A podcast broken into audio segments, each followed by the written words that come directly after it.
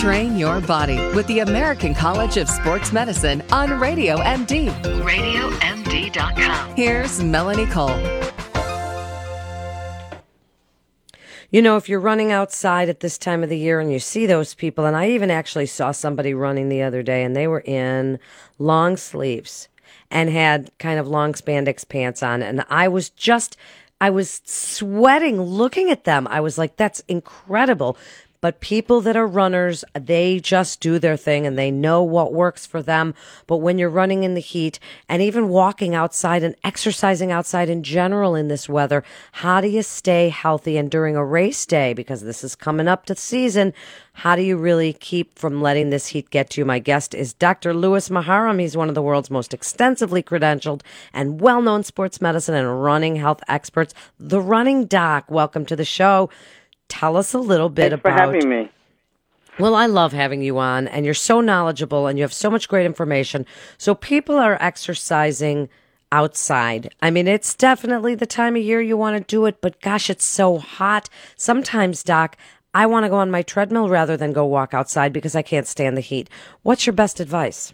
Well, a lot of people like to do that in the summer uh, and go on the treadmill. There's actually uh, a new place that just opened up, similar to a Soul Cycle in Manhattan. That's filling a niche. It's like a club that they have treadmills all through the room and club atmosphere and lighting and music with coaches, and they they have exercise classes on the treadmill.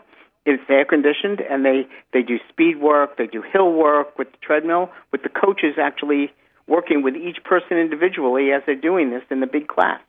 And you know, staying inside is not a bad thing. You shouldn't feel guilty if you feel too hot. If you personally feel too hot to be outside, then don't be outside. Or choose to run early in the morning or in the evening, not in the heat of the day. Now, That's what I think. Now, that being said, there are those people who don't care. there are those people that don't care. And out there, there's so much information about hydration that comes from the wrong people with the wrong attitudes that so people really don't know what to do. I, I was watching the news this morning, and the weatherman said, "Make sure you drink." He actually said this: "Make sure you drink, drink, drink, drink, drink, drink, drink when you're outside today, and drink a lot of water. Keep drinking, especially if you go running."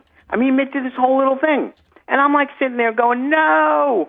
You, we all know that about over drinking and hyponatremia. And if you tell people to do that, they're going to drink until their serum, their salt level in their blood gets so low that they get seriously ill. And you see that in races when they stop at every water stop and, and or fluid stop, and they drink one cup of even a sports drink. If they do that for a whole marathon, by the time they finish, they get hyponatremia, which is low salt level, which the brain can swell and they can get very sick, and people have died. So people have to understand how much to drink and get the information from the right people, not from water companies, not from sports drink companies, but from exercise scientists like you and me that understand this and, and nutritionists and medical directors of events. And and there are all these different things, like the sports drinks companies came out with this saying that you should drink as much as you sweat. And I challenge you to find How can one you do that? paper that? says that that you could actually need to do that. There is none. There's no research that I've read that says you. And how do you even know how much sweat. you sweat, Dr. Maharam? How Well, do you even know? different. What are you doing? You're going to hold up a little vial, and so that as No, you sweat, no. you're putting it in there and counting it- the volume. How do you even this- figure it out? This is so much simpler than that. And Tim Noakes figured that out. This Tim Noakes is probably the foremost researcher in in amount to drink. He's from South Africa. He wrote the book The Lore of Running that everybody reads. Um, knowing how much to drink is personal. Everybody sweats at a different rate, and and that that sweat issue about drinking as much as you sweat is a myth. It's a total myth. Now, if you are sitting next to somebody else in the same room, one person may be so sweaty that their shirt is completely stained, and another one is cool as a lark. And if you look at somebody running outside, one person is a mass of sweat, and another one is barely sweating. So everybody has a different amount of fluid needs because of their own metabolism. So the simplest thing to do is learn to look at your urine because then you'll know if you're drinking too much or too little. If you're drinking too much, your urine is going to be clear. And if you're drinking too little, um, if you're drinking too much, it's clear.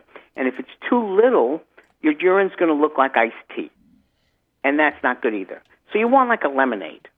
And if it's a lemonade, you know you're drinking enough. And this is something you practice.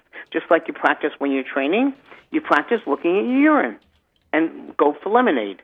And if you don't have lemonade and it's too dark, drink more. And if it's it, and if it's too light and too clear, drink less. So that is absolutely the simplest way and so easy for people to do. And so, okay, so if you're making sure to getting enough hydration, making sure to watch your pee. Now, what about what you wear? Because really what you wear in the heat when you're running, like I said, Dr. Maharam, I saw people in their, in their long sleeves. Now, maybe they had that wicking layer. Maybe they were doing, you know, but uh, it was making me hot just looking at them. So how can some people wear long sleeves running in this heat and it doesn't seem to bother them? And me, I'm in a tank top and shorts and I'm out there fitzing like I can't even believe it. Again, it's your own personal metabolism and your own personal heredity. So, so you have to go what works for you. Okay, the person that's out there wearing that long sleeve and feels comfortable, God bless them. And if they aren't com- comfortable, then they need to wear something lighter and shorter or tank top or something to to Yeah. cool off. Now, now a very important thing is to make sure that you do the right thing to keep yourself hydrated, such as if you're going to go do a race and it's going to be at the say you're doing a marathon and the bell of the curve is where people most people come in about four hours, right? Four four and a half hours. And if at that four four and a half hour mark, it's going to be high heat and high humidity. You got to be prepared in advance. So Well, now wait, wait, Dr. Maharam, because we're talking about hydration in another segment as well. So I want to make sure we get to some of these other things, like what about socks in this kind of heat and on a day that you're going a long distance? There's so what? many socks. Socks. There's so many socks on. Yeah, and uh, people's again, it's personal preference, but you got to have socks. If you don't wear socks and appropriate socks, then you're going to get blistered because if they get wet and they move back and forth, you're going to the friction is going to cause blisters in your feet.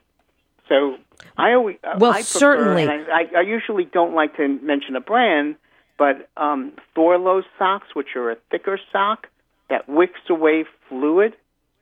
Wicking means pulling the fluid away from the skin toward the fabric. And Yeah, now, and so you like Thorlo. Thorlos, I, I, like Thorlo because it keeps the foot as dry as possible, so you don't blister up. That's the most common complaint of runners in the heat when they about their feet. Now, people don't think about using sunblock. And they don't even think about, you know, sunblock. I'm moving, I'm running, whatever. It's going to run into my face. It's going to run into my eyes. Now, No, we only have use a sports one minute left. You, need to use a sports sunblock. Sunburn is just as bad as it running into your face. You can use one of those sports sunblocks with a high SPF because you're going to be out there in the sun. You, you'd hate to come in and with bad sunburn at the end of the day. That's right. Now, in just the last half a minute, Dr. Maharam, I want your best advice for exercising in the heat and cooling off. Do you jump Oh, into an air conditioned house? Do you take an ice pack and shove it on your head? We only have about 30 seconds, not even. 30 seconds. The best thing is to ice down, cool showers, ice ice bag down your body, cool your body down. Okay, so that really is. It's okay to do all of that as long as you get your body cooled pretty quickly. You don't want to maintain that heat for too long, but that is no reason why you can't be like me. I mean, I don't love to exercise in the heat, but I know some of you do. So get out there, get your exercise, stay hydrated. It's so important. You're listening to Train Your Body, Motivate, and Perform with the American College of Sports Medicine right here on Radio MD. More great show coming up. Stay well.